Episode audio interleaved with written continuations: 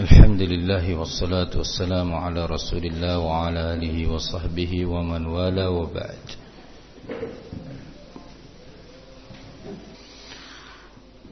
Pembahasan semalam kajian kita tentang manasik umrah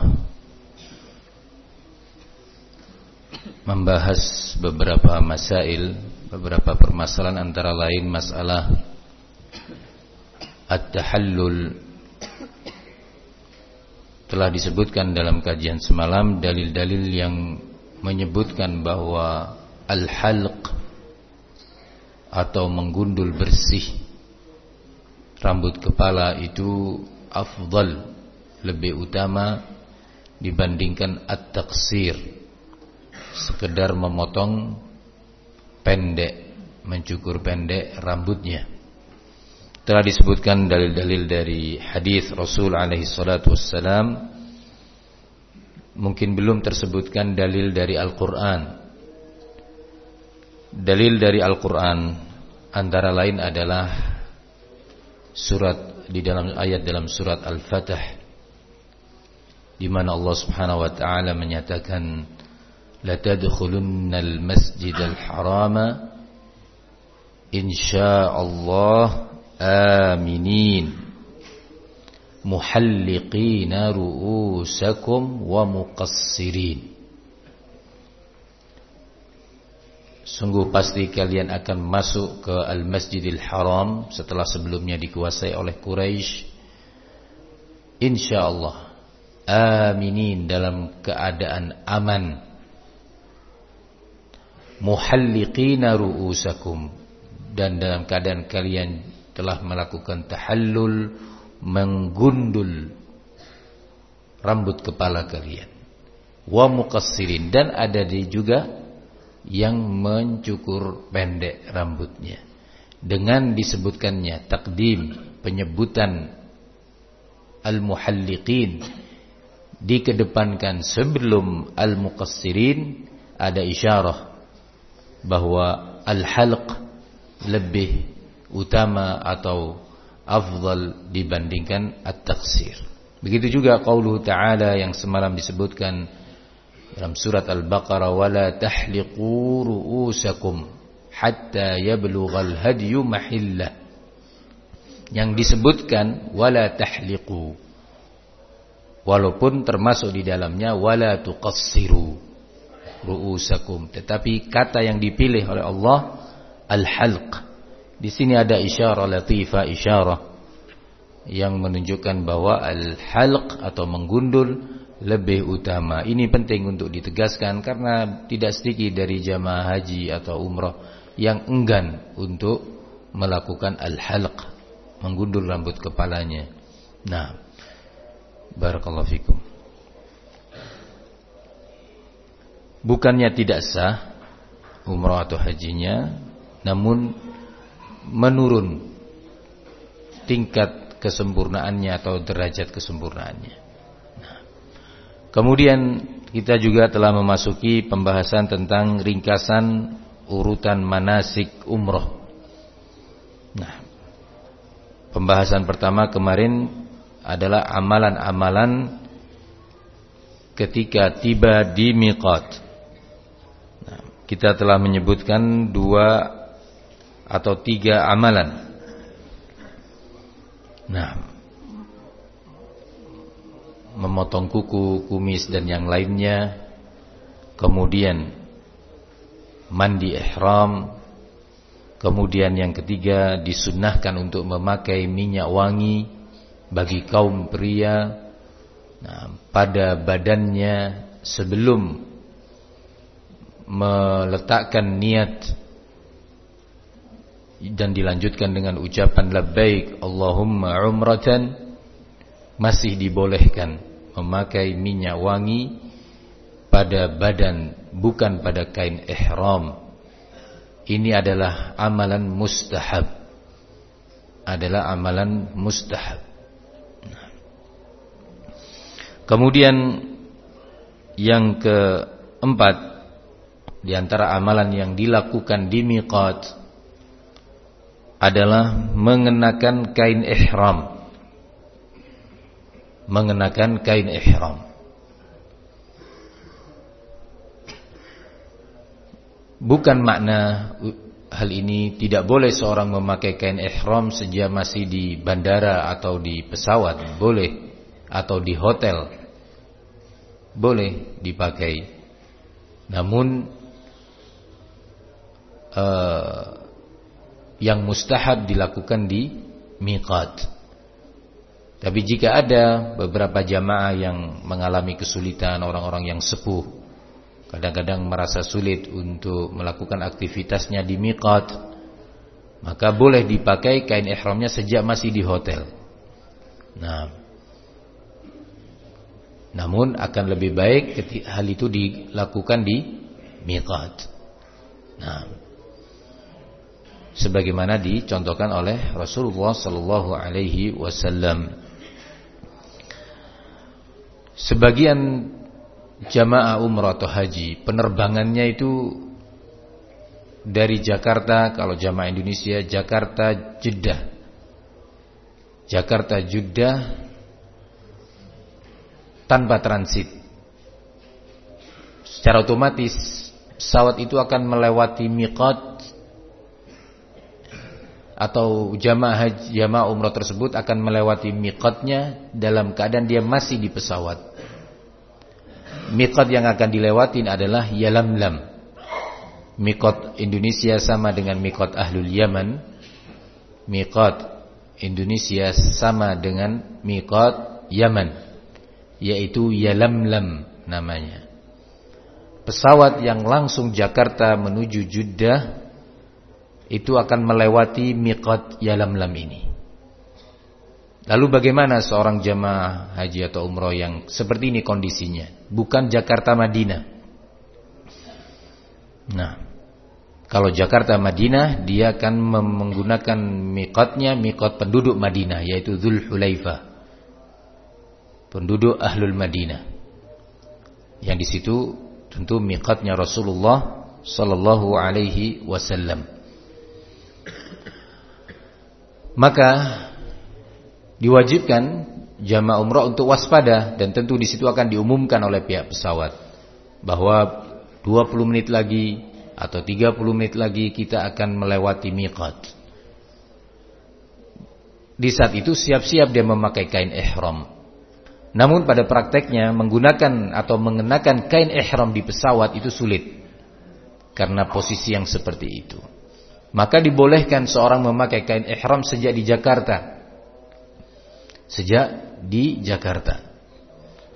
Kalau pesawatnya transit, misalkan transit di beberapa negara sebelum memasuki Saudi, ya, transit di Emirat atau transit di Kuwait atau transit di uh, Qatar nah, atau transit di Oman, maka boleh dipakai saat transit di bandara sana. Ya. Di toiletnya dipakai kain ihramnya namun belum berniat masih. Karena niat itu mulai diletakkan pada saat tiba di miqat. Ketika dia memakai kain ihram sejak di bandara dan itu lebih memudahkan saat telah diumumkan bahwa posisi pesawat sekarang berada persis di atas miqat maka di situ dia meletakkan niatnya seraya mengatakan setelah itu labbaik Allahumma umratan. Dan segala yang menutupi kepala ya, seperti kolan suah wajib dilepas bagaimana nanti kita akan melalui bab khusus tentang larangan-larangan yang artinya tidak boleh dilakukan oleh seorang muhrim seorang yang sedang dalam keadaan ihram. Telah disebutkan kemarin untuk kaum wanita ihramnya adalah terletak pada wajah dan telapak tangannya. Hal ini sebagaimana hadis Abdullah ibni Umar muttafaqun alaih. La tantaqibil mar'atul muhrima wa la talbasil quffazain. Rasul mengatakan la tantaqibil mar'atul muslimah wa la talbasil quffazain. Seorang wanita yang sedang muhrimah, sedang dalam keadaan ihram, tidak menggunakan niqab yaitu cadar. Naam. Dan tidak boleh menggunakan sarung tangan. Dalam hadis ini ada beberapa hal yang bisa dipetik. Pertama, larangan memakai niqab. Semisal dengan niqab ada namanya al-burqu'. Nah, yaitu larangan menggunakan pakaian yang khusus dijahit dan didesain untuk penutup kepala. Memang dijahit dan didesain untuk penutup kepala. Ini yang nggak boleh. Cadar itu adalah kain yang memang didesain untuk penutup kepala yakni wajah dalam hal ini. Nah, namun ah, sebagaimana nanti akan dijelaskan sebelum itu, kemudian dia wajib menggunakan atau melepaskan kedua sarung tangannya. Nah, ketika tiba di miqat. Begitu juga kalau dia berada di pesawat. Dia wajib segera melepas cadarnya dan melepas kedua kaos tangannya. Ada pertanyaan tadi malam yang sudah dicatat antara lain bagaimana dengan seorang wanita ketika umrah atau haji? Apakah dia harus terus membuka wajahnya padahal di situ banyak rijal? Nah, yang bukan mahramnya. Maka hal ini akan terjawab dengan hadis Aisyah radhiyallahu anha. Hadis Aisyah radhiyallahu anha menceritakan sebuah peristiwa yang terjadi pada mereka. Hadis ini diriwayatkan Imam Abu Dawud rahimahullahu taala dan disahihkan oleh Syekh Al-Albani rahimahullahu taala. Beliau menceritakan kana ar-rukban yamurruna bina wa nahnu ma'a Rasulillah sallallahu alaihi wasallam muhrimat. Dahulu rombongan-rombongan haji kafilah-kafilah itu nah melewati kami mendahului atau berpapasan yang ini datang dari arah sana yang ini datang dari arah situ. Nah, dalam keadaan kami kata Aisyah, para istri Rasul dan para nisa sahabat dalam keadaan muhrimah, sudah melewati miqat. Nah. Kemudian beliau melanjutkan, "Fa idza hadu bina sadalat ihdana jilbabaha min ra'siha ila wajhiha." Kalau mereka berpapasan persis di depan kita, maka masing-masing kita setiap wanita itu mengulurkan jilbabnya ya, jilbab tetap dipakai mengulurkan jilbabnya dari kepala hingga wajahnya.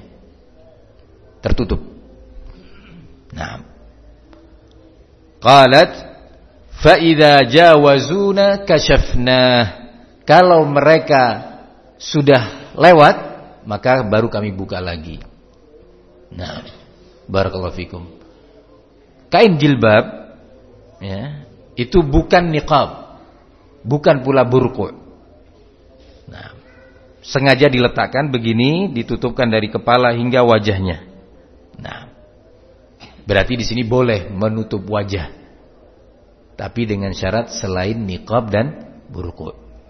Kenapa niqab dan burku dilarang oleh Rasul Shallallahu Alaihi Wasallam?